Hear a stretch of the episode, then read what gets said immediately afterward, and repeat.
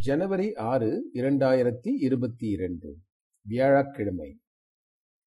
இந்து தமிழ் திசை நாளிதழ்.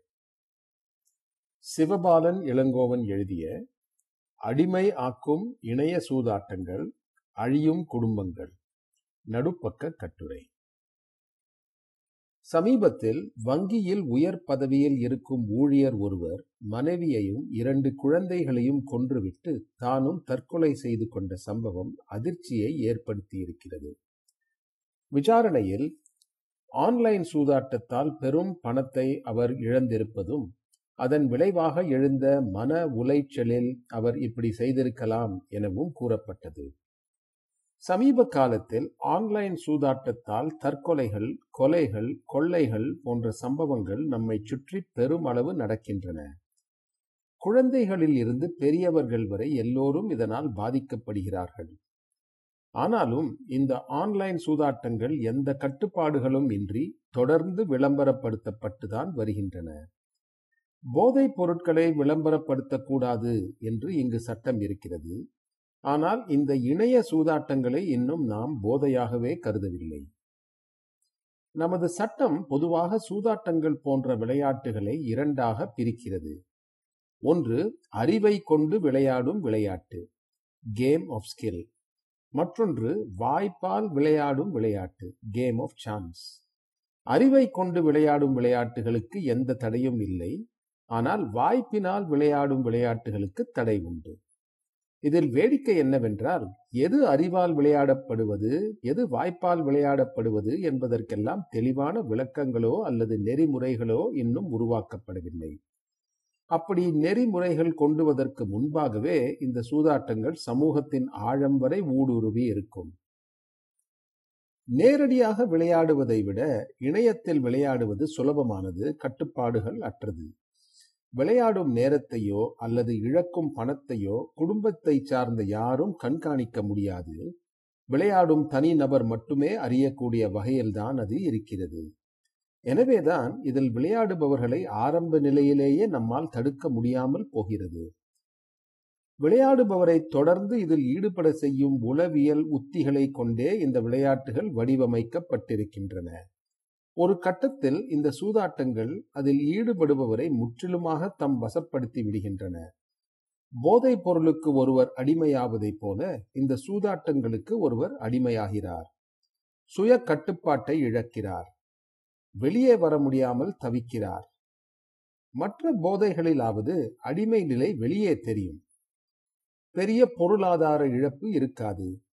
ஆனால் இங்கே வெளியே தெரியாததாலும் மிக பெரிய பொருளாதார இழப்பை வீட்டில் சொல்ல முடியாததாலும் பாதிக்கப்படுபவர்கள் தற்கொலை போன்ற விபரீத முடிவுகளை நோக்கி தள்ளப்படுகிறார்கள். அங்கொன்றும் இங்கொன்றுமாக சில தற்கொலைகள் தானே நடக்கின்றன. இதற்காக இந்த விளையாட்டுகளையே தடை செய்ய வேண்டுமா? இதனால் அரசாங்கத்துக்கு வருவோம் வருவாய் எவ்வளவு என்று தெரியுமா? என்று கூட சிலர் கேட்கிறார்கள். இப்போது நாம் கேள்விப்படும் தற்கொலைகள் எல்லாம் மிகப்பெரிய பிரச்சனையின் சிறிய உதாரணங்கள் தான். இந்த பிரச்சனையின் மேற்பரப்பில் நாம் வண்ணச்சாயங்களை பூசி இதற்கு வர்த்தக அடையாளங்களை கொடுத்து கொண்டு இருக்கிறோம். ஆனால் ஒரு பெரும் நோய்மை இதன் அடியில் வேர்விட்டு கொண்டு இருக்கிறது. இந்த நோய்மையின் பிடியில் மாணவர்களும் இளைஞர்களும் குடும்பங்களும் சிக்கிக் கொண்டிருக்கின்றன. இதில் இருந்து இவர்களை பாதுகாப்பது நோக்கம் என்றால் இதன் வர்த்தக பலன்களை புறன் தள்ளிவிட்டு இதை எப்படி முறைப்படுத்துவது என்று சிந்திக்க வேண்டும். இல்லையென்றால் அங்கொன்றும் இங்கொன்றுமாக நடக்கும் தற்கொலைகளை தாண்டி ஒரு சமூகமே நோய் உற்று நொடித்து போவதை நாம் காண நேரிடும். இணைய உலகம் என்பது மிக பிரம்மாண்டமானது. அதன் வாடிக்கையாளர்களாகிய நமது மனநிலையை பற்றியோ பொருளாதார பாதிப்புகளை பற்றியோ அங்கு யாருக்கும் கவலை கிடையாது. ஆன்லைன் விளையாட்டுகளும் சூதாட்டங்களும் ஒரு கட்டத்தை தாண்டி நம்மை அதற்குள் இழுத்து கொள்ளும் தன்மை கொண்டவை. ஏனென்றால் அவை அப்படித்தான் வடிவமைக்கப்பட்டிருக்கின்றன என்பதை உணர்ந்து தனிநபர்களாகிய நாம் தான் பாதுகாப்புடனும் எச்சரிக்கையுடனும் இணையத்தில் இருக்க வேண்டும். திட்டமிட்ட நேரத்தை விட நேரத்தை அதிக நேரம் ஒன்றில் செலவழிக்கிறோம் என்பது தெரிந்தால் உடனடியாக நாம் அந்த செயலின் மீது எச்சரிக்கை கொள்ள வேண்டும் அல்லது வெளியேற வேண்டும். எந்த ஒரு விளையாட்டும் ஆரம்பத்தில் இருந்த பரவசமும் உற்சாகமும் இல்லாமல் ஒருவித கட்டாயத்தின் பேரில் விளையாடுகிறோம் என்பதை உணர்ந்தால் நாம் அதற்கு அடிமையாகிக் கொண்டிருக்கிறோம் என்று அர்த்தம். எனவே உடனடியாக அதிலிருந்து வெளியேற வேண்டும். நம்மால் தனிப்பட்ட முறையில் இதிலிருந்து வெளியே வர முடியவில்லை என்று தெரிந்தால் உடனடியாக வீட்டில் இருப்பவர்களிடம் தெரிவிக்க வேண்டும். நாம் அதில் பணத்தை இழக்கிறோம் என்பதை உணர்ந்தால் உடனடியாக நிதி சார்ந்த பொறுப்புகள் அனைத்தையும் வீட்டில் உள்ளவர்களிடம் ஒப்படைத்து விட வேண்டும். அரசாங்கம் ஒரு தெளிவான வரையறையை கொண்டு வர வேண்டும். ஒரு விளையாட்டு அடிப்படையில் என்னவாக இருக்கிறது என்பதை விட அது சமூகத்தில் என்ன விதமான தாக்கத்தை ஏற்படுத்துகிறது என்பதை கணித்து அதனை முறைப்படுத்த வேண்டும். ஏராளமான இளைஞர்களின் நேரத்தையும் சிந்தனை திறனையும் மனித வளத்தையும் ஒரு விளையாட்டு விரயம் செய்யுமானால் அது நாட்டின் வளர்ச்சிக்கே பாதிப்பை ஏற்படுத்தும் என்பதை உணர்ந்து அது போன்ற விளையாட்டுகளை தடை செய்ய வேண்டும் அல்லது குறைந்தபட்சம் முறைப்படுத்த வேண்டும். இது போன்ற விளையாட்டுகளை உருவாக்கும் நிறுவனங்களும் சமூக பொறுப்புடன் இருப்பதும் அவசியமாகிறது. இணைய உலகில் பல்வேறு செயலிகளை உருவாக்குவதும் அவற்றை நடைமுறைப்படுத்துவதும் சவாலானதுதான். ஆனால் அப்படி உருவாக்கும் செயலிகளை யாருக்காக உருவாக்குகிறோம்?